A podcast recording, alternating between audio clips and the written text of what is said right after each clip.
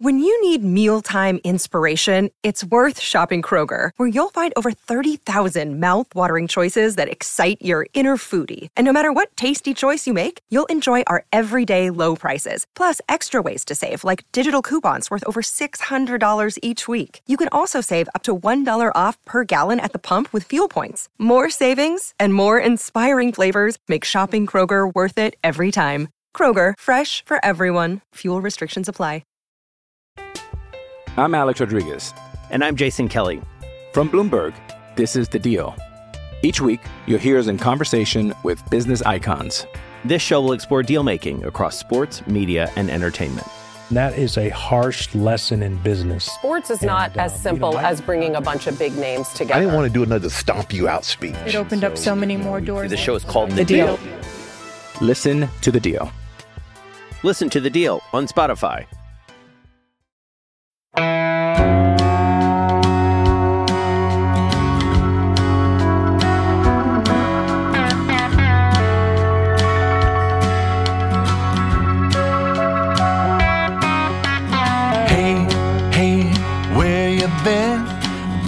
Buckeye Talk is about to begin. Hey, hey, hey, come on in.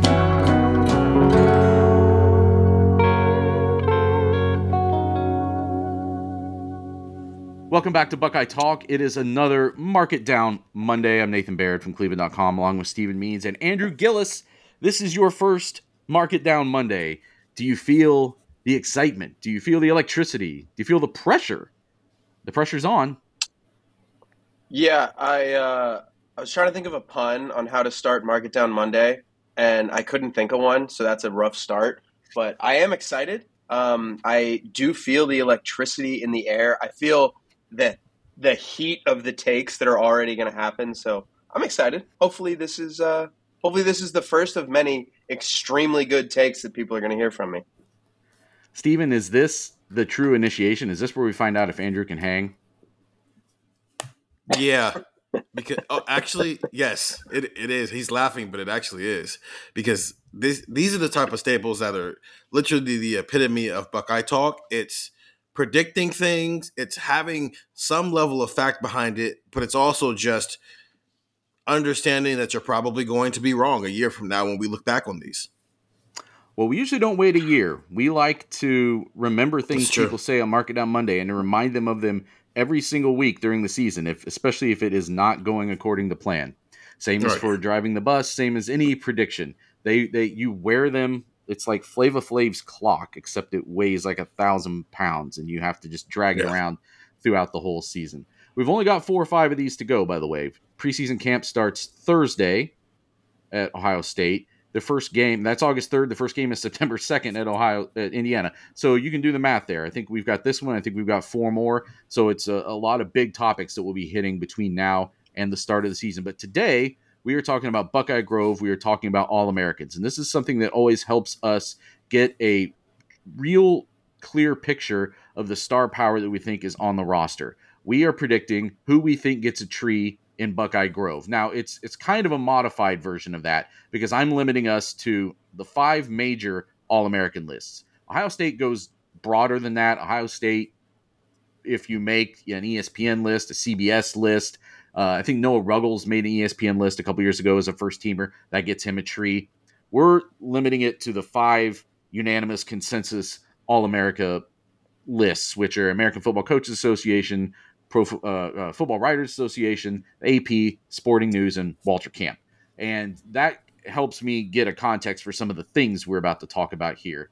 But how much, Stephen, do you look at an exercise like this and having it open your eyes. If you think this team has a lot of first team All Americans, or you're suspect about how many first team All Americans it might have, does that change how you think of the ceiling for any given team? I think with Ohio State specifically, yes, especially on defense, just because it's a little more free flowing with defense. So if we get to the end of the year and there's like six guys where we're like, can make a case that they deserve to get one all because that's all you need is one of those five to give you an all American first team all American bid and you get a tree. if you get to the end of the season and there's six guys where you feel like that defensively, that means that you think the defense is going to be pretty good. I think offensively, the names are so established at this point in some of these spots that it's a little harder to get larger than maybe four or five. I actually listed out everybody that I think could do it in a perfect world scenario, and I got around like 13 to 15 names. A lot of that was defense, which shocked me at first, but then I remembered that, oh, that's because the offense is pretty easy. Because some of those names, it's just can they do it again while also being a bigger name coming into the year already first team All American on these this short of a number of lists is a that's a tough needle to thread. Like it means something to be a first team All American on one of those five lists. Ohio State has not had a huge abundance of them in recent years, but really they do better than most programs. Obviously, you wouldn't be surprised to hear. I, I threw a, a, list at you guys. You know, Ohio State had um, uh, just last season only two on these major lists. That was Marvin Harrison Jr. being a unanimous pick, Paris Johnson Jr. Uh, but since 2014, and I, I, like to use that, you know, the playoff era as like an easy shorthand. And now this season, it kind of rounds out a very easy decade for us to look back on. They've had four seasons where they've had at least four consens- or four All American, four first team All Americans on one of those five major lists. 2018 was the only year that they had none. So pretty consistently, four, three, two, uh, 2018 had zero. 2014, the only one was Joey Bosa, and he was a unanimous pick. But it, it's a pretty consistent small group that you get every year. But it's it's really not that small when you think about how few players are are up for that sort of award. But there's one position that is glaringly absent from the list that I sent you guys, and glaringly absent from Ohio State's All America list going back now a while. Andrew, how long would you think it's been I don't know what sort of research you did. So I'm asking you because you're the most blind on this. just just just just guessing off of reputation. How long since Ohio State has had a first team All American quarterback? Oh boy. Oh man. On one of these major um, lists. But I think it's actually yeah. the first time they've had any first team All America quarterback, not just the five major lists. So when Wow, I, I, did not research this. So this is a good question. Uh, good job. Yeah, that's what. Um, yeah. Thank you. Man, I don't know. Um, I'm gonna. I'm trying. I'm trying to think of names. I'm going back to like Joe Germaine. Like I don't know if it's got to be somewhere. I'll say. I'll say the '90s. Whenever Germaine played. So, so not quite that far. Do you know when it was, Stephen? Yeah. Um, you said just first team All American quarterback. Well, correct. In 2006, won won oh, the Heisman, and his God. name is Troy Smith, and he's from Cleveland, Ohio, who we work for. Can we uh, restart this we podcast, please? We t- Can we no. please restart nope. this podcast? Nope. nope. You got to sit in oh it. Oh my god! That's that's like that's you oh, just fumbled no. at the goal line, and and now you just have to eat it. That's how it works here on Mar- Mark It Down Monday. That's how it oh, works here on no. Buckeye Talk. I don't know if he was a unanimous. Yeah, I do. I don't, I don't know off the top of my head. He was. I believe okay. he was unanimous, but he was the last okay. first team All America quarterback from a major list for Ohio State. Troy Smith in 20, 2006. But that's now coming up on 17 years since Ohio mm-hmm. State's had a first team All America quarterback. And so here's the thing all of these major lists have only one quarterback on first team. Like they'll have two running backs, they'll have two or three receivers. You have a mix of different defensive positions. But the most important position and the one that you put a special kind of athlete at only has one on each team for these major lists. And the reason it's been a problem is that if you don't make first team All American on a major list, you can't be in the College Football Hall of Fame. So there's some pretty great players. The one that jumps to my mind from um, uh, the previous job I had was Drew Brees, not eligible for the College Football Hall of Fame, like someone that good. And Ohio State has examples too. Right now, as the rules are made, Justin Fields, Heisman Trophy finalist, CJ Stroud, two time Heisman Trophy finalist, would not be eligible for the College Football Hall of Fame despite the, the success that they had. So that's something that people have been kind of crowing about wanting to change, but it does help explain a little bit why Ohio State hasn't had one since then. But I guess the question I'm asking is is there something do you think this drought ends at some point soon and what will that take, Stephen? Yes, I do. The problem is the only way you can guarantee it is if they win the Heisman, and they. I mean, they're going to keep getting cracks at it, right? I, I think we've reached the point where the expectation is Ohio State starting quarterback is going to be in New York until until one doesn't get to New York. So he'll be in consideration.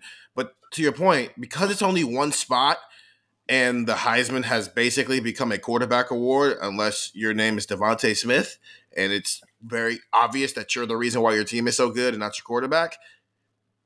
It becomes a do you think Ohio State starting quarterback is going to win the Heisman Trophy this year conversation? And I don't know that yet. I know we have a mark it down Monday for that, and I don't want to spoil my decision there. But I think that every year at this point, it's probably fair to assume that they'll be in the conversation for it.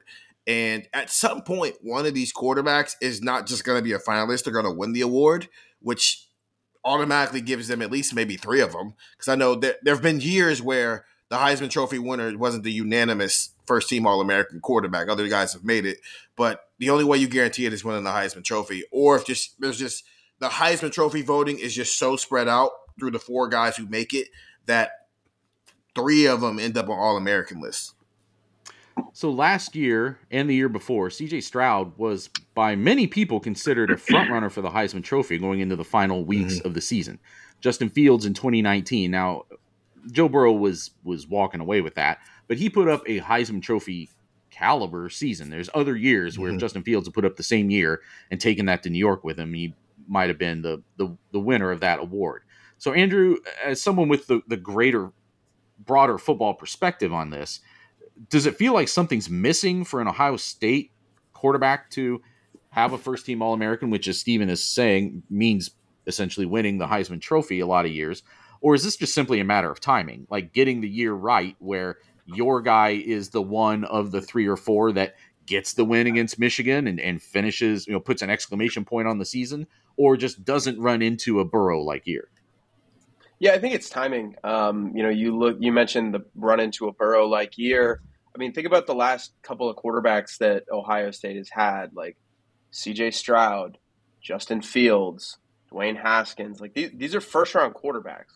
Like these are guys that the NFL values as okay, this is one of the not only one of the best quarterbacks in college football, this is one of the best players in college football. So, you know, I, I think that it's it's pretty clearly a timing issue. Like, you know, you mentioned a Burrow like year, like there are just years where you kind of look at the numbers and we're like, oh well, nobody. I mean, you're not gonna you're not gonna do that. You're not gonna beat you're not gonna beat that. You know, you, you just can't beat those numbers. Like I look at this year, and this year's going to be really hard as well.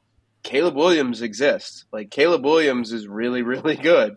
There are people like eh, we do this every year or every couple of years. It feels like with a quarterback who is really good. Everybody like kind of just says, "Oh well, like you know, we'll just kind of wait for a year and like teams should start to lose in the NFL to play for this guy." And then like somebody will float, "Should he sit out?" Like Caleb Williams is that type of player but then you've also got Drake Maye. Like Drake Maye is really, really good too. And I remember like talking to people at the combine, like other writers who cover college football nationally, and they were like, "Don't sleep on Drake Maye to be the number one overall pick in the 24 draft." Like, which I disagree with, but that's the kind of level that we're talking about. So I don't think it's going to be this year. I think it's going to have to be in the future. It's just you look at some of the talent that other college teams have had, that other college teams have put out. They can put out really good players too. It doesn't mean Ohio State's guys are any less good. Is there? I mean, they've been first round picks for the last handful of years. It just means that other teams have really good players too. I, I want to push back on that a little bit. I think, okay. In contrary, that helps Ohio State this year because, well, first of all, the last two people to win it have been first year starting quarterbacks, Bryce Young and then Caleb. Well, Caleb Williams kind of a first year starting quarterback. He stole the job, one and a half. But it's hard to win the Heisman two times in a row. You have to be significantly there's a reason only one person has done it because now we're judging you by that standard so if caleb williams looks wonky for a week it hurts him more than it hurts somebody who hasn't won it the same way it was with bryce young drake Maye hasn't won a heisman but everybody's talking about him and and Caleb Williams as like the second coming of great quarterbacks. Even this past draft, it was like, would you take Drake Maye or Caleb Williams or the current current field? And a lot of people said Drake Maye and Caleb Williams. I think that's in favor of uh, whoever the starting quarterback is at Ohio State because he is kind of unknown, and so he's working from scratch and not working against whatever his reputation is. I'll throw Quinn Ewers in that as well. He's not viewed the same way those two are from an NFL draft standpoint. But this dude was a perfectly rated recruit who was supposed to be the next generational quarterback. And those three names right there already come into the season with expectations. Ohio State's quarterback comes in with the expectation of being good, but there's still that are they going to be as good as CJ Stroud, Justin Fields, Dwayne Haskins until they prove it? So I think that helps. The fact that Ohio State's quarterback isn't fighting against their own reputation already. Yeah, we've talked about that before on Buckeye Talk. You know, the Spencer Rattler example, where you come mm-hmm. in with just crazy expectations to start the year where it's almost like your award to win and then things don't go that well. And I think you're right uh, that being the the reigning winner is a, a, bigger hurdle to try to jump. I think that doesn't happen in conference awards, but it certainly happens with the Heisman because people think of it differently. And so for Kyle McCord and Devin Brown, like you've already you guys have already listed some of the other contenders this year: Caleb Williams, Jayden Daniels uh, from LSU, Texas's Quinn Ewers, you heard of him? Uh, Clemson's uh, Cade Klubnik, Florida State's Jordan Travis. Doug has talked when he was uh, still uh, around uh, uh, how much he likes him.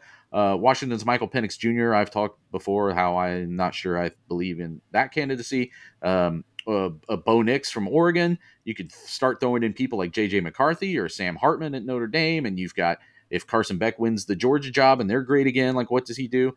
And the, the issue is in in those in these past since 2014 five of the nine years, one person has swept all five. Caleb Williams did it last year. Burrow did it in 2019. Mayfield did it 2017. Jackson did it 2016.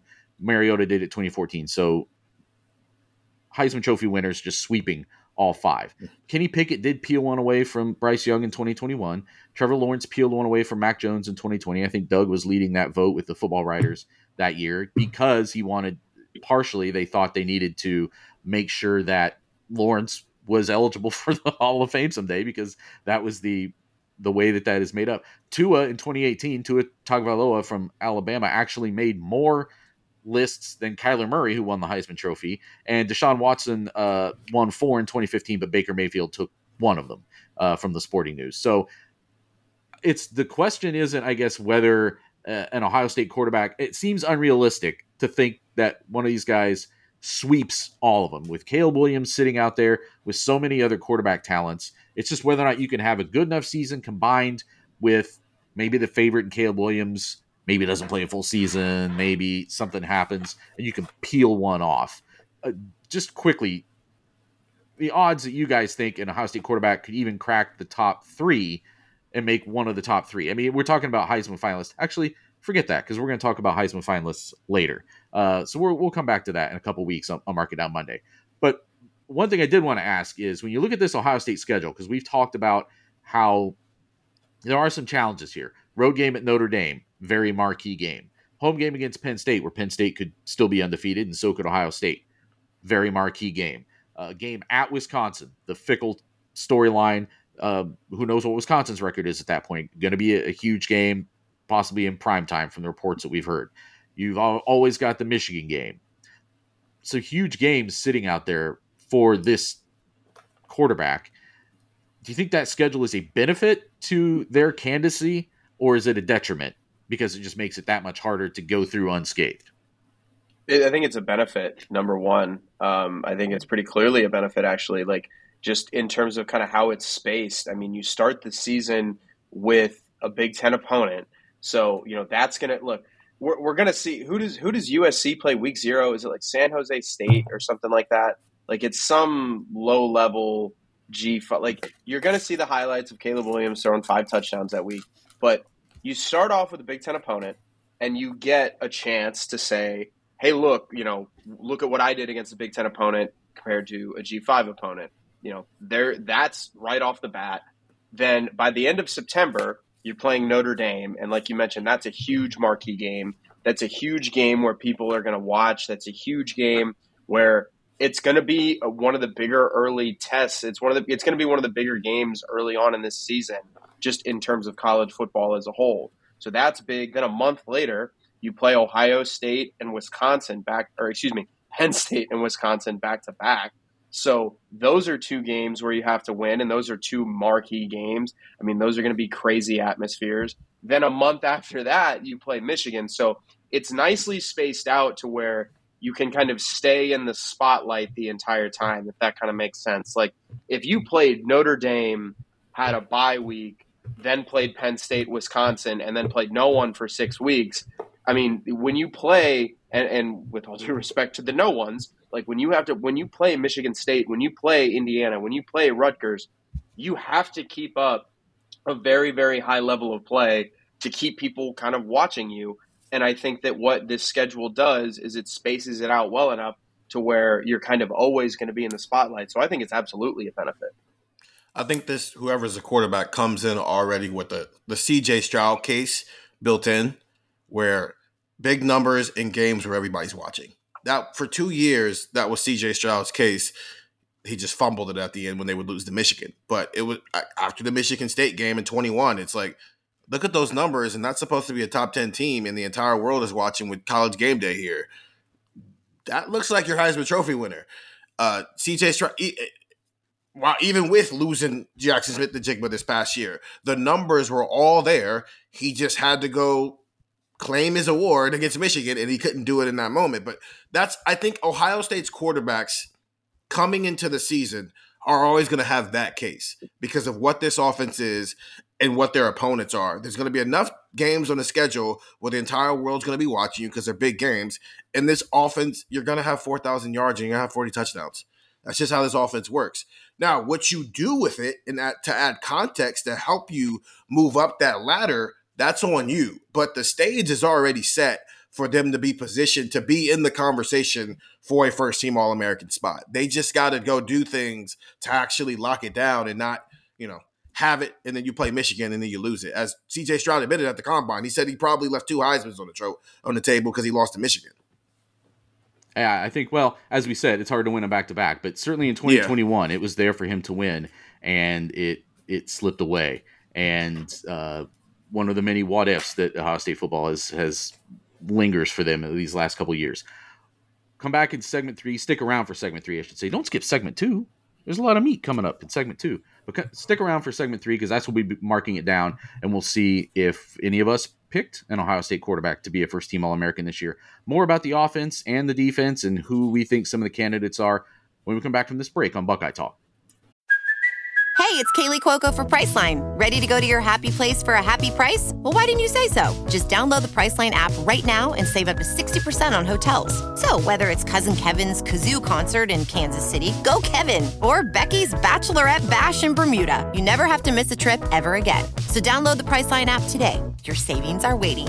Go to your happy place for a happy price. Go to your happy price, Priceline. We're marking down Ohio State's All Americans for the 2023 season. And for both of you, is the question not whether Ohio State will have an All American receiver, but whether it will have two? Yes.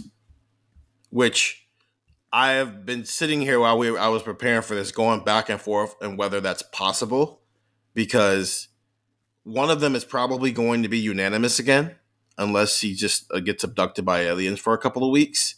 So it's like, do voters get fatigue on the Ohio State guys in a world where you only get three wide receivers per team. Are voters really going to put two guys on a first team All American list, or are they just automatically going to move the other guy to the second team? Andrew, as you were picking your receivers, did you think it was possible or unlikely that Ohio State could have two receivers in 2023. And obviously, we're talking about Marvin Harrison Jr. and then whether or not Emeka Egbuka can be the second guy to crack through. Yeah, I, I, just didn't really even consider that to be a possibility, to be completely honest with you. I just, I mean, I thought just the numbers you would have to put up and the level of play that you would have to reach. I mean, you would have, I mean, it would have to be his, I mean, one of the things I didn't look up before this was how many times that's ever happened. Like you have two receivers on, you know, a first team All American team. I don't know from the same team. I, I don't know how many times it's ever happened. Um, but I would assume if it's ever happened, it hasn't been many times. So I, I just, I, you know, for me, I, the level of play to sustain would be really, really difficult. And considering, like I said, the numbers that you would have to put up, considering the the style points, so to speak, that you would have to earn throughout the season, I, I just I kind of disregarded that pretty quickly. I, I didn't even really consider that a possibility. The last time you know, it was probably reasonable to happen was 19 with LSU when Ja'Marr, Justin Jefferson had 111 catches and 1,500 yards and 18 touchdowns, and Ja'Marr Chase had 84 catches for 1,700 yards and 20 touchdowns. I mean, individual, you put those two dudes on separate teams. They're both first team All Americans. They're probably unanimous first team All Americans. Ja'Marr Chase was a consensus All American, and he was also the Biletnikoff winner that year. Justin Jefferson didn't make any of the teams. The four wide receivers who made All American list that year were Ja'Marr Chase, Jerry Jeudy, CeeDee Lamb, and DeVonta Smith. So, I mean, to the point of like, that could. Um, Emeka Egbuka has said that him and Marvin want to be Ja'Marr Chase and Justin Jefferson. Well, that means somebody's got to be the Justin Jeffersons whose numbers don't get acknowledged the same way. And in that yeah. situation, it was the slot guy, and Emeka's the slot guy. And we maybe just won't appreciate Emeka for what he truly is until he gets to the NFL. The same way we're seeing with Ja'Marr Chase and Justin Jefferson right now. And I was actually I forgot to double check this before we started to see which lists. I know that the Football Writers Association of America does do three receivers Mm-hmm. So that opens it up a little bit. But in the past, you know, even in years like 2021, you know, Garrett Wilson made it for them, but the others were Jordan Addison from Pitt, David Bell from Purdue. Like it's it is really tough to get two guys on there. I told you guys before we started that we should kind of, you know, head and make sure not not tip our votes. I think the fair one to go ahead and tip is Marvin Harrison Jr. I mean, he's returning unanimous All American uh, the only returning All American uh, on the roster. So does he go in the Wyatt Davis, Shaun Wade 2020 conversation of so much name recognition that he's almost guaranteed a spot? I mean, I think it's even more than Jaxon Smith-Njigba a year ago at this time, just because mm-hmm. Smith-Njigba was very little All America recognition. I think he may have been second team for somebody, or maybe first team on a lower, a, a lesser list. Can we picture any scenario where Marvin Harrison Jr. plays a full season and is not a first team All American for someone. No, he. I think he's a unanimous All American amongst the Buckeye Talk crew. I, maybe he's not a unanimous again this year, but he's going to make at least one. Probably most of them, unless something goes terribly wrong here. What if because it, it's different. I mean, for the All American list, I think is different than Heisman. I don't feel like Marvin Harrison Jr. has to go out and reprove himself to an even different level. Mm-hmm. I think people, it's almost like you get to carry forward some of last season's accomplishments. It, the, the, name recognition helps, and uh, in his, the name recognition is is double because it's not just his name. It's it's something that people already were um, it, when he was born, his name was synonymous with wide receiver excellence. So that definitely helps him coming into this. Andrew, what do you think someone like Emeka Egbuka then needs more? Does he need production, like a a a stat line that people just can't ignore, or if there's still going to be too much of that that goes to Marvin Harrison Jr. first, does he need the plays? Does he need the moments, the highlights, the things that people the head turning things. Is that enough maybe to push him across the edge and get, make him a first team All American? That's a good question. Um, I, I I think I would have to lean probably the stats because Marvin Harrison Jr. You know, we talked about this uh, last week where uh, I think it was last week where we were like, all right, Marvin Harrison Jr. You know, what does he have to do to be in contention for the Heisman, or what does he have to do to be in contention for you know Big Ten Offensive Player of the Year? Like, like how does he win it? How does he not win it? Like, how is it a like how does he win it over a quarterback? Like, we kind of had all that, and and one of the things that we discussed was like how our defense is going to play Marvin Harrison And if if you put Marvin Harrison Jr. up against you know double teams like every week, the talent you're still going to see because he's still going to be able to go out and and moss somebody and and just make a great play. And you need somebody to pick up the slack there. I mean, if if Marvin Harrison Jr. is getting doubled all game, or the defenses are doing kind of unique things to try and take him out of it, then Egbuka is going to be the guy who you have to go to because he's going to be one on one a lot of the time. So yeah, I mean, you can make a great one handed catch or a great you know end zone catch or a toe tap or whatever you know a winning touchdown against Notre Dame, whatever the whatever the situation is going to be, whatever the head turning play that you're kind of envisioning in your mind, it's going to be a little different if at the end of the game he's got four catches for 56 yards. Like like that's not going to be what you look at and say, oh well, he's an All American now. That's what is going to make him an All American. Go ahead. No, sorry, I didn't mean to interrupt you. No, no, no. That was pretty much it. Like that, you, you're going to need some stats out of that, just because you know the the great plays are great, but if you don't have a statistical backup to that, when the other guy is on the other field on the other side of the field, getting double teamed like crazy, or getting trying to every team in the world is trying to take him away, then I mean, I don't think you have much of a case. Let's leave the receiver room. Let's switch to the backfield. Does this backfield split and this offense leave any room for, I'll say TreVeyon Henderson, more so than Miyan Williams, to reach a first team All America season? Stephen. One more thing, actually. I figured it out. In 2019, Alabama had three wide receivers who made it All American team. Two of them did it as a receiver, and another one did it as an all purpose, and that's Jaylen Waddle. So I mean, okay. he's their punt return. Uh, Emeka Egbuka's their punt returner. They sparingly use him on those jet sweeps. So if he gets more explosive in some of those areas, that's how he does it. So that From almost a, goes to the plays over production, then. Right, right. That yeah, because I, I mean, he can do it if he. I mean, he had a punt return for a touchdown last year, just got called back because I think a holding penalty or something. But with the running back situation, I uh, I don't know if TreVeyon can do it. And it's not that I don't think he can't play at an all American level this year, because I think he can. I just don't think that his numbers and his usage will be in a way that allows him to get an award like that. And with an all I think I think there's a world where he's a unanimous all Big Ten selection, but he's not a unanimous all American or he doesn't make any all American teams. If that makes sense. We're looking around just the Big Ten at other major running backs. You know, Blake Corum mm-hmm. uh, from Michigan, uh, Penn State's Nicholas Singleton, uh, Braylon Allen at Wisconsin.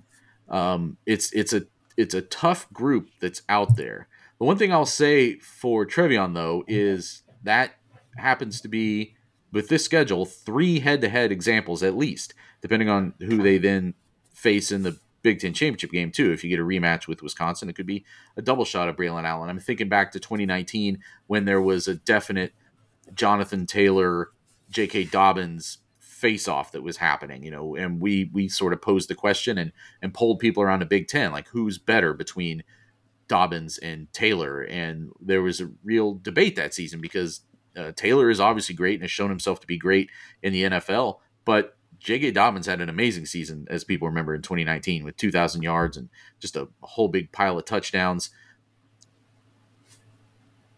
How much did you consider TreVeyon Henderson, Andrew, when you were looking at candidates? And does the fact that we don't look at him as a like bell cow, every down, full share of the first string offense running back get in the way of his candidacy for something like this?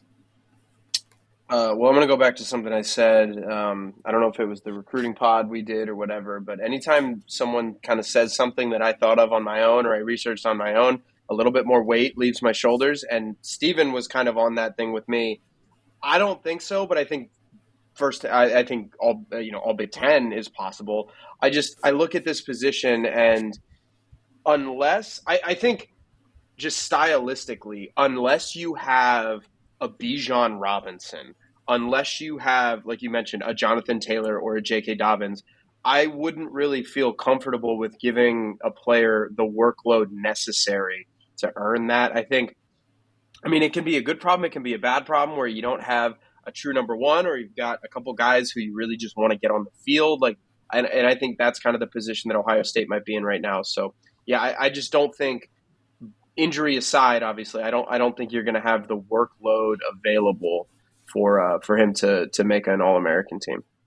I just think the difference between TreVeyon Henderson and a lot of these other guys, even if he isn't a five star talent, is those guys were all the engines of offenses. I mean, uh, Justin Fields was awesome in 2019. I know that, but J.K. Dobbins was the engine behind that offense. Bijan uh, Robinson was the engine behind Texas's entire college football program for three years. Braylon Allen is going to be the engine at Wisconsin, even if they are going a little bit more air raid. He's still their best player. Nicholas Singleton is is probably going to be the engine first, and I know they've got a tandem as well. But Nicholas Singleton's probably the the engine there. Blake Corum and Donovan Edwards, they're the engine at Michigan, even with uh, JJ McCarthy being who he is. TreVeyon Henderson and Miyan Williams are not the engine at Ohio State. They're very talented players, but the engine is this passing game first. Now, if we get back to a world like 2021 where TreVeyon Henderson's got what do you have like 1500 yards rushing and he had a bunch of catches as well and it was a, a real threat in the pass game that creates a different conversation but the running backs were just not a factor in the passing game last year while also being hurt so you can't have one without the other he would have to have 1600 rushing yards and maybe 300 receiving yards and maybe I don't know 18 touchdowns on the ground and another like 5 through the air to be in this conversation because then that's a different conversation of making him the engine of why Ohio State's offense is so good because right now that's not going to be the case. It's going to be Marvin Harrison Jr. Emeka Egbuka, Julian Fleming and whoever this quarterback is. What do you think, Stephen, motivates TreVeyon Henderson in a situation like this? Because my read on him, he has talked about ever since he was a prospect that being the engine, being the guy who gets all the carries is not necessarily his motivation. Mm-hmm. I think mm-hmm. he he wants to be respected for what he does on those plays on the carries he does get more than he wants to be the guy who has to get all the carries. Does that make sense? Do you think that is a an accurate way to look at him? Because I think that's the more important thing to Ohio State's offense this year is getting back to a place where you're getting those guys are both healthy, Henderson and Williams, and then getting whatever help you have from Dallan Hayden and, and, and on down that. People can go back and listen to Friday where we were talking about the running back situation. It's getting that. I think they need all American like production at running back on a snap to snap basis. I just don't think it has to all come through him. I think that that's what made TreVeyon Henderson such an intriguing prospect coming out of high school is that he could do so much with so little he averaged the first down a carry in high school in Virginia. And then he got here and he immediately showed that explosiveness. He averaged 6.8 yards per carry his freshman year. Now I know, I mean, we talked about that at length too, how much of that was the Tulsa game where he was running all over Tulsa. But that's always been the thing with him is he didn't need 200 plus carries to have 1,200 rushing yards. So if he gets back to that where it's like he's such a home run hitter that every fourth carry is going for 15 plus yards. That's how you get a guy who, as a true freshman, broke Ohio State's record for the most total touchdowns by a running back since Maurice Clarett. If he gets back to that, that's what makes him so valuable because you're pairing that with Miyan Williams. And it's also why he's okay being, I don't need to get the ball 300 times because I'm so awesome in the 180 times that I get it, which also plays to the point where it makes him have to sacrifice individual awards but I think people who watch football, especially NFL scouts, will appreciate a guy who's averaging almost seven yards per carry. I want to transition over to defense now for some topics. And Ohio State has not had a first team All American on defense. Do you remember when the last one was, Stephen? Actually, um, before you answer that, yeah. before you answer that, before you answer that, I want I want Andrew to guess again. Since he's I want him to guess based on like reputation and what he knows about Ohio State. Can he remember the last? Can he guess the last Ohio State first team All American on defense? One thing though, before he says it, if he doesn't get this one right, it's even more embarrassing than not knowing the Troy Smith one. Yeah. Um, I, oh, I don't I think that's true. See, actually, maybe you don't remember the last one. No, no, no. Okay, well, the because of where he's from the area of the world well, that Andrew is from. Nope, nope, it's embarrassing. You don't remember the last one either. You don't remember the last one either. Oh, oh. Okay, well, I, I was gonna, I was gonna say Chase. I was gonna say Chase Young. Um, You're both wrong. So was Stephen. That's Stephen was yeah, going to say Chase Young. Yeah, Haskell. I completely forgot Haskell Nope. Garrett got a first. Who was it? Nope. In 2020, the COVID year, Shaun Wade was a consensus All American. Oh, Shaun Wade. Cornerback Yeah. Shaun Wade. Now, there's a reason you don't remember that one, and it's because through no fault of, of Shaun Wade's, that was a, a jacked up year. And I think again, it comes this is that was a name recognition situation, frankly. More so than it was performance on the field, because that was a secondary that had issues eh, in a lot of ways at, at times and got exposed in a couple of games that year, even before you got to the playoff, before you got to the Alabama game.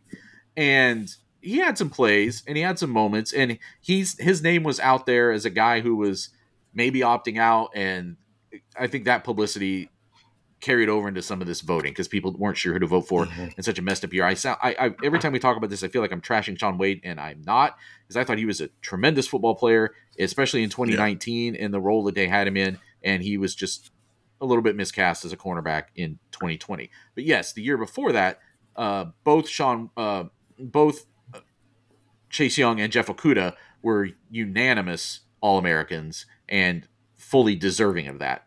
So, Stephen, does Ohio State, I feel like we ask this every year. We've asked this at least the last couple years. Does Ohio State have to have a first team All American on defense in 2023 in order to truly break through back to not the 2019 level? We always say that that's an outlier, but to break back into the tier that they feel like they should be in. I think they need a guy. I think they need at least one guy who actually is a first team All American. Like he's on the list at the end of the season. I think they need two or three guys who are at an All American level where they're in the discussion to get back to that level. And I know I, you're right. We've said this for multiple years now, but this is the year where it feels like it's a reasonable expectation with what they have coming back. There's guys who have played meaningful snaps for two years now and are coming into their third year doing such. It's not a unrealistic thing if I say I should be able to look at the season and at every single level of the defense, there's a guy whose name is on the table to be considered to be a first team All American. Andrew, as you've been preparing for this season and, and, and reading all the various coverages, do you assume that somewhere on this defense there is a first team All American lurking? And does that give you, is that an indication you think that this defense is potentially poised to take a step forward? Yeah, I, I think there is. Um, you know, you you look at uh, like you look. I think one of the things that I that I considered for this too was obviously you look at the talent. We've talked about individual names. Um, you know, for for a week or two that I've been on here, like we we've talked about the individual guys. I don't think you can really discount going into year two of a defensive coordinator. I think that you know last year everything was so new. You're learning everything now. All of a sudden, okay, these these are guys who have played in this system. These are guys who have been around now. These are guys who have not only had an off season and a season, they have had an off season and a season and another off season and another summer, and now they're going into another season. Like like they've been around a little bit, and I just think it allows you to play faster. It allows you to play more freely if you kind of know what you're doing, if you understand the defense better. Just experience. You mentioned the guys that have played for a handful of years now. Gets you if you get regular snaps at a college level, now all of a sudden you don't have to worry. You have the coordinator settled. You know you've you've got that uh, you've got that kind of under wraps. You've been around. You've played in college games. Now you're able to play more freely. I just I think the talent is there for uh, for that to be the for that to be the case going into this year. I think there's something to be said for narrative too. That if this team really does make a surge defensively, then they're going people are going to be looking for the responsible parties, and they may anoint mm-hmm. Jim Knowles as that, but they may also be looking on the field. Who was the guy who was responsible for making that happen? Who was kind of the face of that defense, and do they deserve to be a first team All American? Stephen, if I were to tell you, because we talk about alien abductions all the time, let's say, let's say instead that I found a time machine.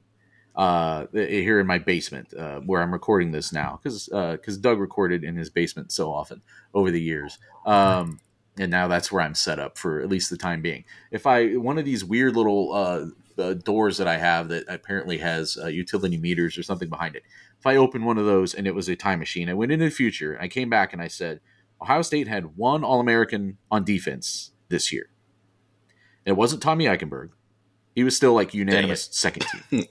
So Ohio yeah. State has one All American on defense at the end of this year. Is it more likely to come from the defensive line or the secondary? Man, that's a good question. That's a pod question. Oh, I'm good. gonna say good thing we're recording one. right. I'm gonna say defensive line just because it's easier for them to get the tangible numbers needed. Because even Jeff Okudah, you had to watch it to know he was playing that well. He only had three interceptions, and two of them came. They came in back to back weeks, and two of them came in one game with, and one of which he was just lying on his back, and it just came to him because Adrian Adrian Martinez isn't very good. With defensive linemen, they can just rack up numbers. With cornerbacks, it feels very matter of fact, where you start to notice it gradually that they're shutting down a side of a field. So and I, and then with safety is kind of the same thing. There's so much built into oh they're going to get tackles that you got to be stupid good to be considered all American level. So I'll say defensive line. Andrew, do you have an opinion on that? Uh, no, I, I mean I think Stephen's right on the money with his kind of reasoning. Like it's it's harder to get the tangible numbers. It's harder to get you know the the eyeballs because if you're doing your job at corner, I mean, frankly, like just teams are going to shy away from you. Like teams are not going to put the ball on your side of the field. But in terms of what you can do on the defensive line, Uh, uh, they can't. They can run away from you technically, I guess, but teams are still have to pass the ball. So yeah, I, I, I do like that take. I think defensive line is more likely than the secondary. All right, enough chitter chatter. Let's come back from this break and let's mark it down. How many All Americans will Ohio State have in 2023? You're listening to Buckeye Talk. I'm Alex Rodriguez. And I'm Jason Kelly. From Bloomberg, this is The Deal. Each week, you'll hear us in conversation with business icons. This show will explore deal making across sports, media, and entertainment. That is a harsh lesson in business. Sports is and, not as uh, simple you know, as bringing a bunch of big names together. I didn't want to do another stomp you out speech. It opened so, up so many more doors. The show is called The, the deal. deal. Listen to the deal. Listen to the deal on Spotify. Get the text 614 350 3315. It's a great week to sign up for them because preseason camp starts Thursday. We're going to be bringing you updates. We're not 100% sure what the viewing windows are going to be as of the time we're recording this, but when we know, we will probably let you know so you'll know that we'll be bringing you information from what we see, what the quarterbacks look like, how the defense is lining up, where Sonny Styles, what's going on with the offensive line. We'll be sending you all that stuff. 614 350 3315. If you're unfamiliar, $3.99 a month. But there's a two week free trial. And that's why this is a great time to sign up because you can get information from us from camp for two weeks. And then if you don't like it, you push, you say stop, and it stops. It's that simple. Thanks for all of you who have stuck around with us as Buckeye Talk tech subscribers. Uh, we're glad to have you, and it's fun interacting with you. Uh, trading, I was trading texts uh, this morning with people who were commenting on stuff from Big Ten Media Days, and, and uh, we love those conversations. So keep them coming. All right, let's mark it down. Let's get the easy one out of the way first. Is anyone not putting Marvin Harrison Jr. on their list? No. I, in fact, I saved them for last because I didn't. I wanted to be able to finish up easy so I could actually think for a little bit. Boy, that'd be a really good way to introduce myself to Mark It Down Monday to say that Marvin Harrison Jr. is not going to be an All American, right? Uh, fortunately, I'm not going to do that. I have a brain. Marvin, who? Uh, yeah, I, this is. It, it's been a while since Ohio State had someone who seemed like this much of an All American lock before the year. Would you say, Stephen, that even like, would, like Chase Young was not I think even this much of it. He was not a cons- he was not a unanimous All American the year before coming back. Like the, the, as we said before, the odds of Marvin Harrison Jr.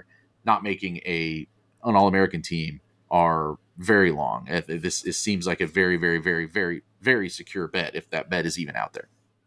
Chase Young's feel similar to Jaxon's a little bit, where it was um, Jaxon's yeah. like just counting numbers were better for what his position is, but this is the idea of like, okay, here we go, here it is. Probably Joey Bosa, because Joey Bosa was an All American the year before that, and then it was like, okay, here we go, we're gearing up for another season. Hopefully, the counting stats aren't like Joey Bosa's though, because they quadruple teamed Joey Bosa all season, so he wasn't allowed to do anything. Hopefully, that for Ohio State's sake, they, they well, need that to not happen with Marvin Harrison Jr. I, they might say that they might say the opposite. They might say, "Go ahead and quadruple team him." That means you're leaving open yeah, a fair. whole bunch of guys. I, I don't think that's, that's going to be a a, a tangible, uh, realistic strategy for anybody that's out there. All right, so let's go with Andrew. Any other offensive players that you're marking down as Ohio State All Americans in 2023? No other offensive players I have on my list. Stephen, any other offensive players? Yeah, I, I included Donovan Jackson in this as a second year guy who he had his ups and downs last year. His PFF grade was 76.7. Former five star recruit.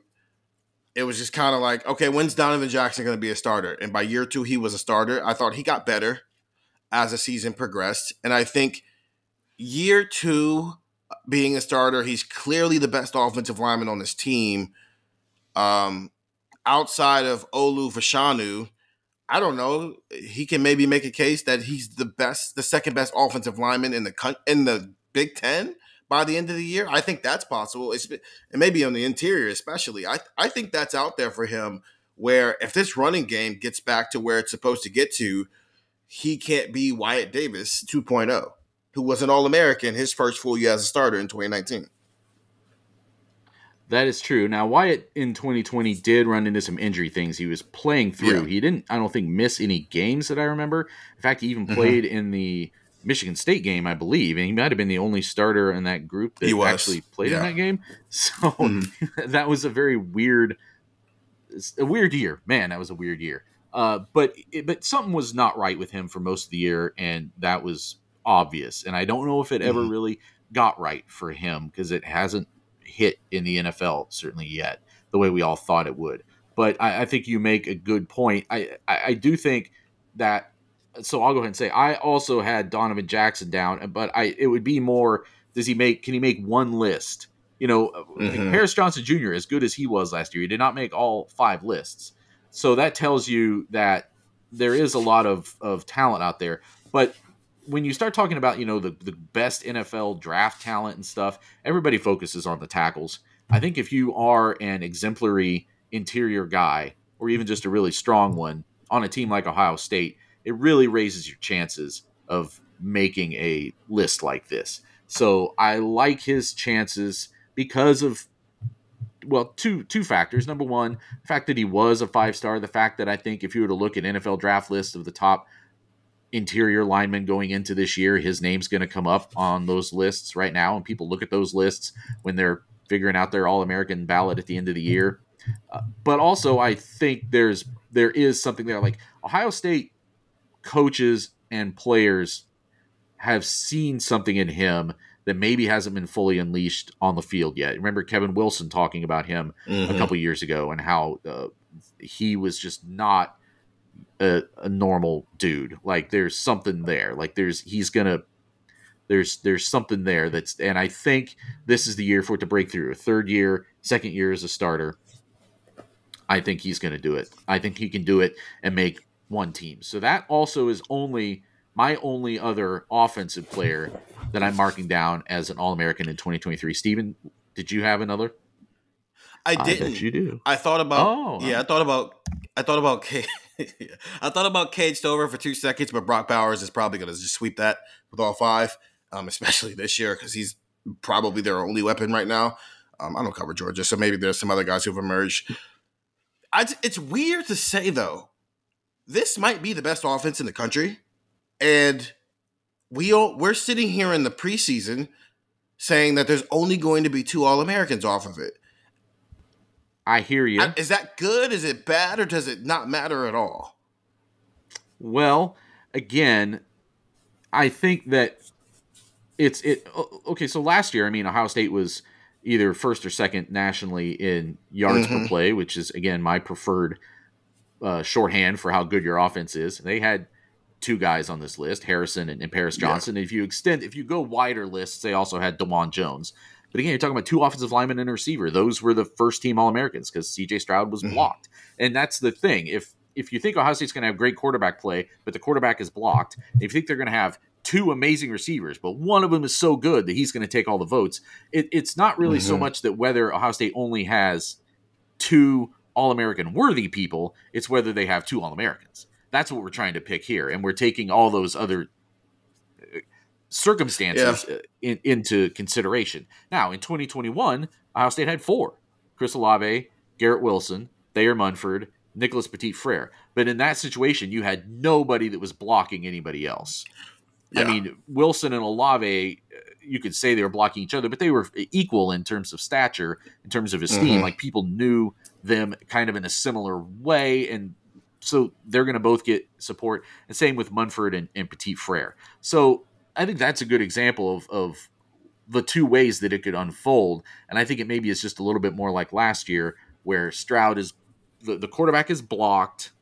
Your running backs can be productive, but not any one standout guy that rises to first team All American level and and then Harrison overshadows Egbuka. Like we said, it's just hard to get two receivers because you're only voting. There's only a couple spots, and the rest of the offensive line right now, asking them to be all Americans is a little bit yeah. on the horizon. Like it's from first, yeah. it's more like, can you be one of the you know four best offensive lines in the Big Ten, and like that's maybe the first step, and because that's probably as good as they have to be potentially with as mm-hmm. good as the, the rest of the talent is here. All right, so let's let's flip it over to defense. Andrew, any other All Americans on defense? Just name one if you have multiple ones. Uh, well, the first one that I went with was Tommy Eichenberg. Um, I picked him. I looked up for reference, I looked up the AP All America team from last year. And the linebackers that they had on that list, they had three of them Ivan Pace Jr. from Cincinnati, Jack Campbell from Iowa, Drew Sanders from Arkansas. So I, I looked at those guys and I went, okay, you know, you've got guys who, what did they do? They racked up tackles. Jack Campbell had 125 tackles last year at uh, at Iowa. Ivan Pace Jr. had 136 tackles at Cincinnati and nine sacks, and Drew Sanders at uh, at Arkansas had 103 tackles and nine and a half sacks. So they kind of used Ivan Pace Jr. and Drew Sanders as kind of edge rushers. So what does that mean? Uh, Jack Campbell played as that off-ball linebacker. Um, you know, I mean, the year before he had 140 tackles. He had 125 last year that's kind of the bar I think you need for Tommy Eichenberg. But I look at this and say, okay, well, Tommy Eichenberg had 120 tackles last year.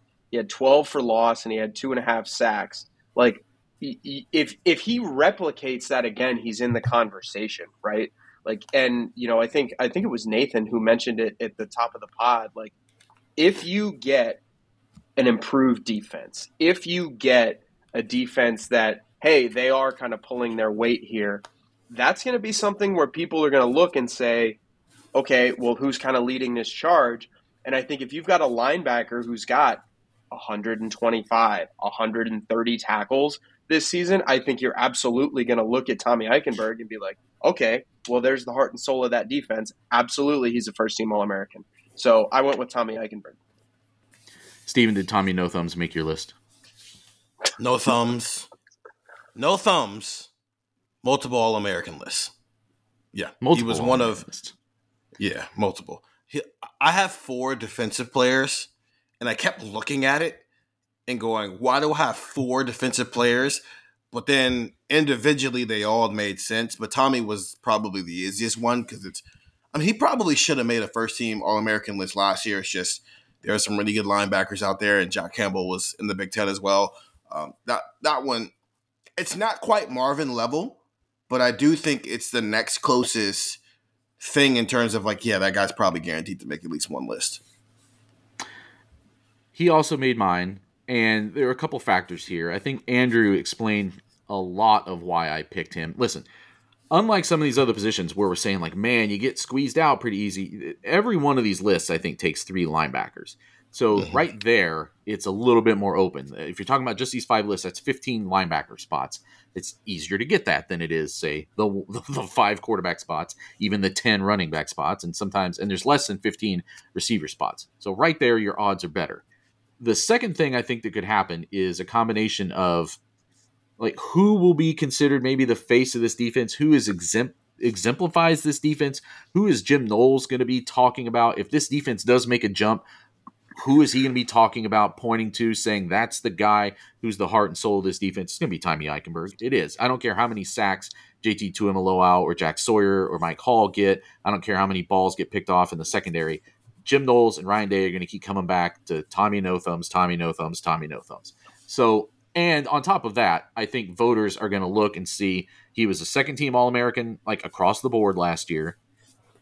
And again, assuming a full season, the counting stats should kind of be there because of what we saw last year. There's it's reasonable to expect he's the one in the middle of this defense, even if they are giving some more snaps to Cody Simon or somebody else, that he's going to put up the kind of numbers that will be at the top of the Big Ten again and will be an easy thing for somebody to say, um, okay, he's first team All Big Ten. He's uh, Jim Knowles won't shut up about him. The numbers are there. He was a second team All American last year. I think he could be the kind of guy that that's a that's a lot of factors in your favor to make just one of these lists. So again, I thought not a super safe bet because I don't know if he'll have the the viral the that like that thing that that, that palpable thing that like jumps off the screen necessarily, but I but he kind of can sometimes. Like it, it, it, we've seen him like you know go down in the hole and hit guys, and uh, he he's he he definitely made a leap last year, and now it's just a matter of building off of that. Jack Campbell, by the way, though, was a first round NFL draft pick by the Lions. And people thought that was a little bit of an overdraft, but still, like that tells you like the standard that we're talking about here that it these guys aren't slouches. So I, I still think Eichenberg can be in that conversation. Andrew, anybody else that you picked as a first team All American? Yeah, I picked one more. Uh, JT Tuimoloau. So I went back and I looked uh, while we were kind of prepping for this pod. I pulled up a YouTube clip. Uh, did you guys know that he played really well against Penn State last year? That's crazy. I didn't know that. I had never heard that before. And but I watched that game and the talent that you see from him is there, right? And I understand that was one game, and I understand we talked at Big Ten Media Day, like, okay, the consistency was the problem. Like, you know, that's a thing where this dude could not rep. I mean, it's obviously insane to kind of replicate that every week, but uh, this dude could not do that consistently enough. I'm kind of buying the boon going into the year. I think that JT is going to have a really good year. Um, you know, we mentioned if this defense does turn it around, you know, this defense is what people think it could be. I mean, you've got Tommy Eichenberg at linebacker. That's going to be significant. But with JT, like, I, I do think if this defense is what we're kind of talking like it could be, you need somebody up front. And you need, and obviously that can be my call for sure. But um, I, I just I look at this front four and I say like, you know what, like I, I think that this, I think that it, it was, it was the what we talked about with with him at Big Ten Media Day. It was the the focus on consistency from him. It was knowing that the talent is there, and it was kind of understanding that if this defense is going to be good, like to the level that you want it to be, you're going to have some breakout stars and you're going to have some breakout players, and and I like JT to do that. So that was the last one I picked. So I had three uh, Tommy Eichenberg, JT Tuimoloau, and and Marv. Way to keep it conservative. That's that's that shows some maturity. Usually people come out and on Mark It Down Monday and maybe uh, a little over their skis, but you kept it you kept it tight. I think that was smart. That was a smart strategy. Don't don't yeah. go don't go overboard. I could have picked like six and just tried to make people like really like me and just been like, "Oh, the Buckeyes are so great, guys!" Like, just Marv's gonna Kyle McCord's gonna win the Heisman, and Marv is gonna be an All American, and like Book is absolutely gonna be a friend. Like, I could have done, I could have done that whole thing, but I think three is fair. I think people are gonna listen to this and say, like, you know what? That's a reasonable case. That's a reasonable thing to say.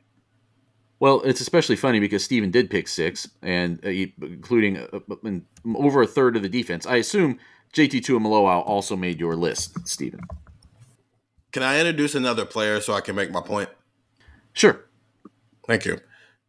I had an easier time putting Mike Hall on this list than I did JT Tuimoloau. And the reason why is I went and looked up Jalen Carter's stats last season. He had 32 tackles, seven, and a half, seven tackles for loss, and three sacks. Michael had 19 tackles, seven and a half tackles for loss, and four and a half sacks. And two and a half of those came in a game where he only played seven snaps. And he was doing that with two bad shoulders and was basically out of the lineup for a lot of the second half of the season. Um, and I understand the stats are lower for Jalen Carter because they rotate on the interior at Georgia. They do that everywhere. Like, nope, there are not interior defensive linemen playing north of 50 snaps anywhere. That's ridiculous. So Mike Hall is going to be in a rotation with three other guys at bare minimum, maybe four other, depending on what maybe Hero Kanu and some of those other guys do. I mean, Mike Hall, good pick by Nathan Baird last year to ride the bus for him. I just want that to see what that looks like over a 12 game, 13 game schedule. And it might, this dude might be a multi, a double digit TFL guy and five, six, seven sacks. Like all that's on the table for him in a way that with JT Tuimoloau for two years has played meaningful snaps for Ohio State, and his stats are really good. 28 tackles, 10 and a half for loss, three and a half sacks. Those are good stats. Those are good stats, but he might just be an elite run stopper and not an elite pass rusher. And that's okay. So I had an easier time putting Mike Hall on this list, while with JT, to go back to when we did the mark it down Monday of who might lead this team in sacks, I had to have a. If I think Jack Sawyer is going to lead this team in sacks, what are the chances that he's the All American and JT Tuimoloau is not? I ended up picking JT in the end because I think the overall game is better. But I do think there's a bigger conversation with those two in terms of who can be an All American. While with Mike Hall, there's some good names in that interior defensive line, but I think we all agree that he's the best defensive tackle on this team.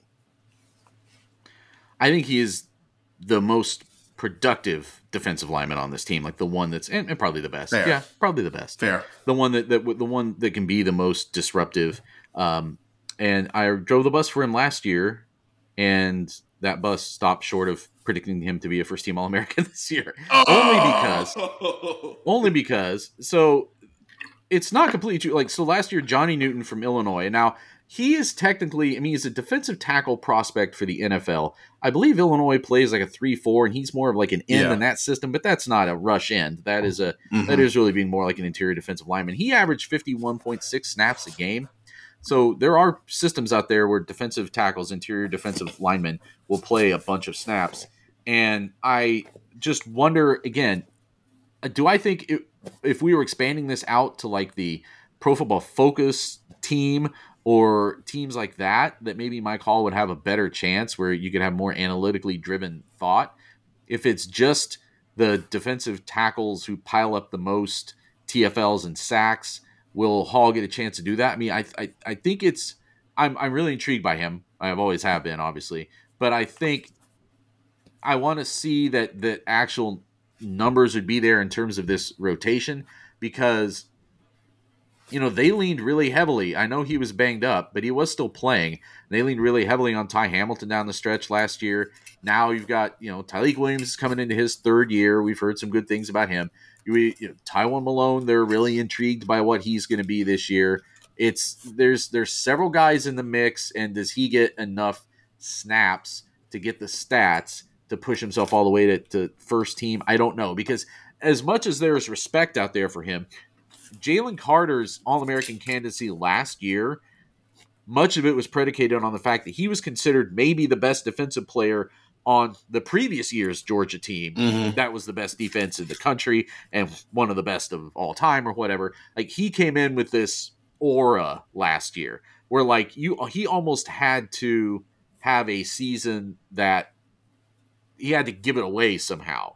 And when you factored in how much attention teams paid to him and the stats that he still put up, that was going to you know push him across the finish line. Then, as it turned out, there were some off the field things that quickly followed that that might have actually, if they had happened any sooner, might have cost him in in, in, that context. But um, his season wise, football wise, he was helped a lot by what he had done the year before. And Hall, I think, in the Big Ten is respected. He got a first team All Big Ten, you know, Defensive Player of the Year preseason vote.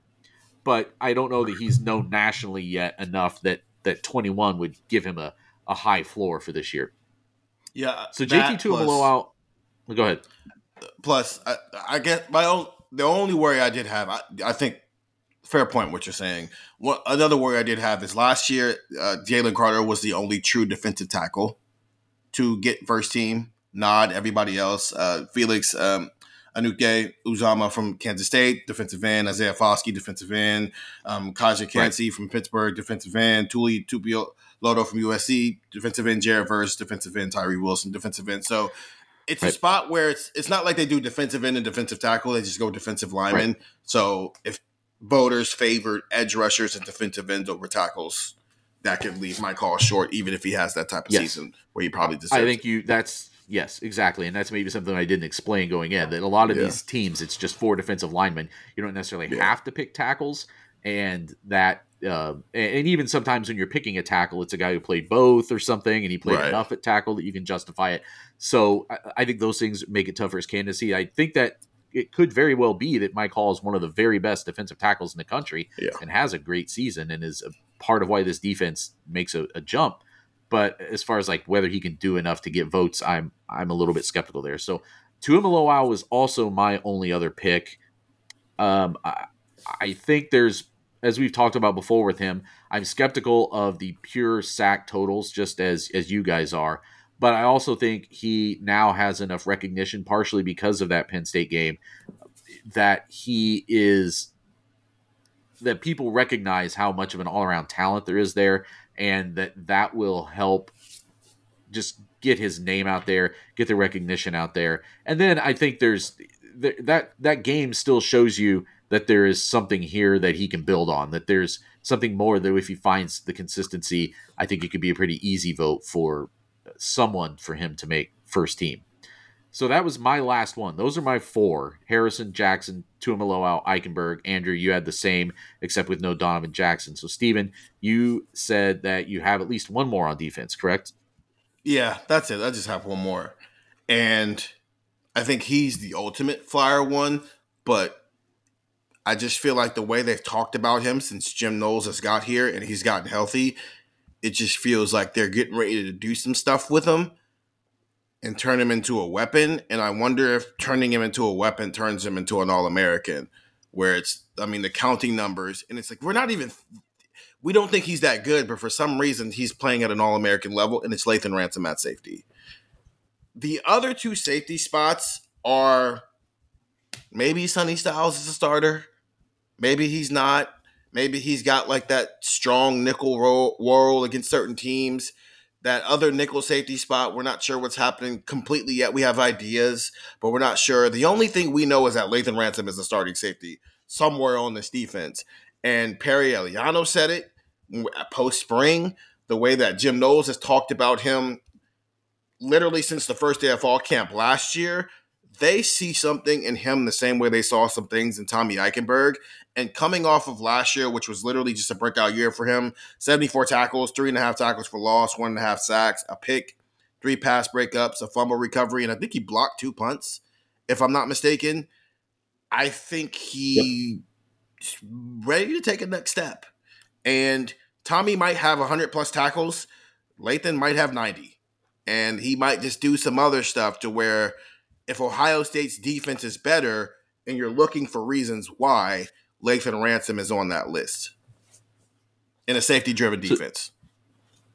So, just for historical context, that would be six first team All Americans. And would. I'm looking back. Eleven Warriors has a good list that tracks this year by year.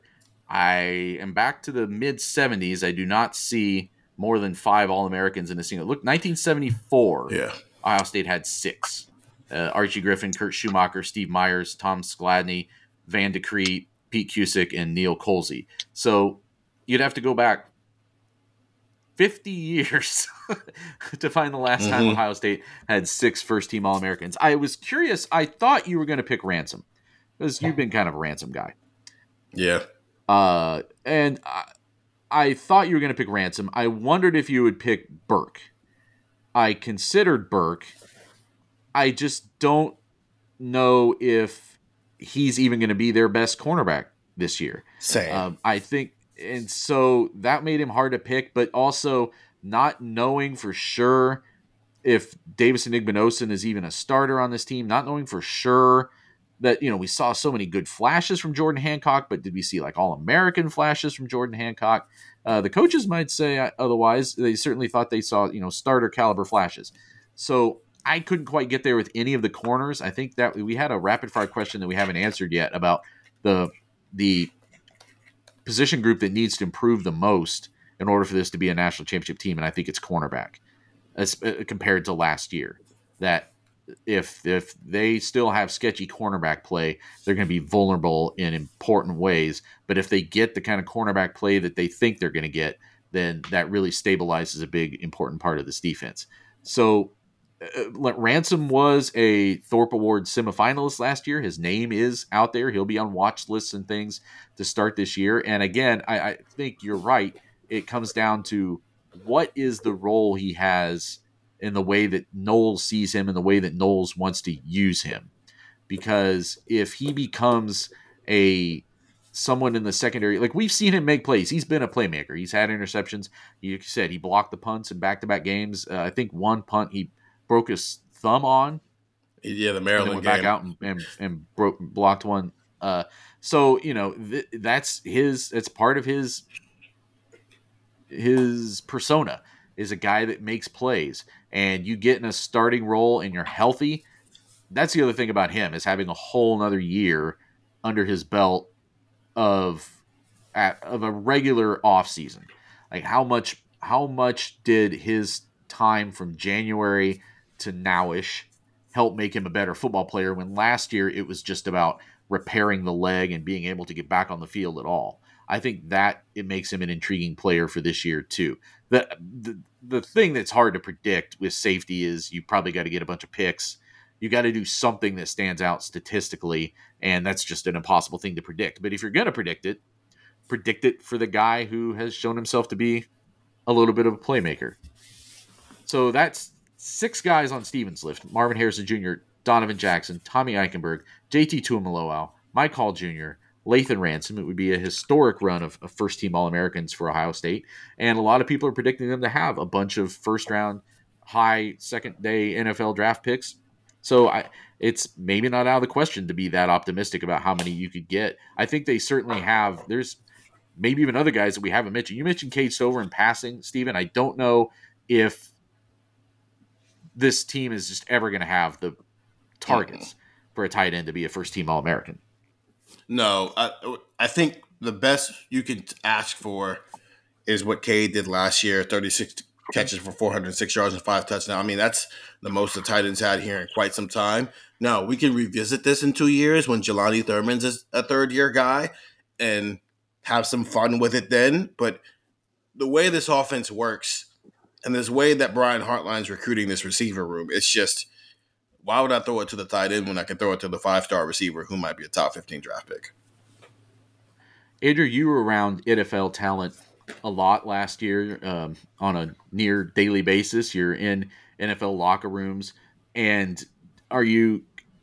You think that gave you some perspective now to when you're around NFL or around Ohio State players that you're going to have some indication from what you see on a field, from what you see just the way guys carry themselves? Does that that next level talent, that all American talent, tend to stand out?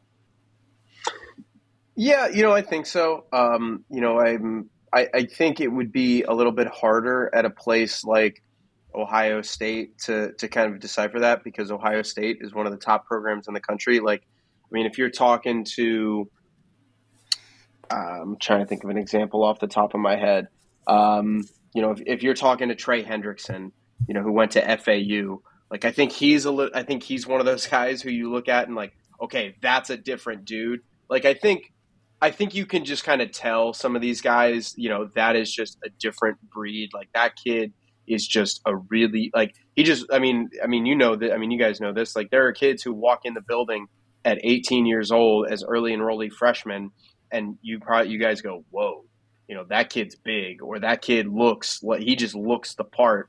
And and I'm sure that there are players who in you know in the last couple of years where you've thought have looked the part and have not been that level of player that you thought they could have been. But uh, to me I think there is there is a difference right? Like there is a there is a level from oh hey look this guy's a really good college player to okay this dude is different. Like okay this kid is a different type of player this kid is a next level player. So i do think that there is there is a level. I think at a place like ohio state you have to look a little harder for it. You have to look a little closer for it. Um, but in terms of kind of what a uh, in terms of kind of what like an all-american what an nfl player looks like there there certainly is uh, is a way to tell i think early on. We'll see how many they've got once this season gets going, and that's with preseason camp starting on Thursday. That's it for this Mark It Down Monday. We've only got four of them left, so make sure you're paying attention. We'll be coming to you every Monday with our predictions for the season. Congratulations to Andrew for getting through his first one relatively unscathed, and we'll see how it shakes out over the course of the year. We'll be back on Tuesday. Stephen, what do we have coming up on the pod this week? So we're going to get into some season stuff. Uh, Nathan and I on Tuesday we'll be talking offensive, previewing the offensive side of the ball. I want us to both come to the table with five with a question for each part of the offense on Tuesday. That's offensive line, that's tight end, that's quarterback, and the question for the quarterback can't be who the starter. Well, actually, maybe it can't be because that's all that actually matters right now. Running back, every position group on the offense, and then we're going to flip it to defense for Wednesday's pod and do the exact same thing. Just an interesting question you have about this team headed into fall camp. And then on Thursday, grab your keys, get in your bus, go pick up your guy, and then drive him because we're going to be driving the bus on Thursday, right as we get into fall camp as it starts on August 3rd on Thursday. And that's something we should probably be able to loop our tech subscribers in on. So again, 614 350 3315. You get to participate in things like that on the pod. We do some surveys, and your voice gets to be heard here with the rest of us. So, for Andrew Gillis and for Stephen Means, I'm Nathan Baird. And that was Buckeye Talk.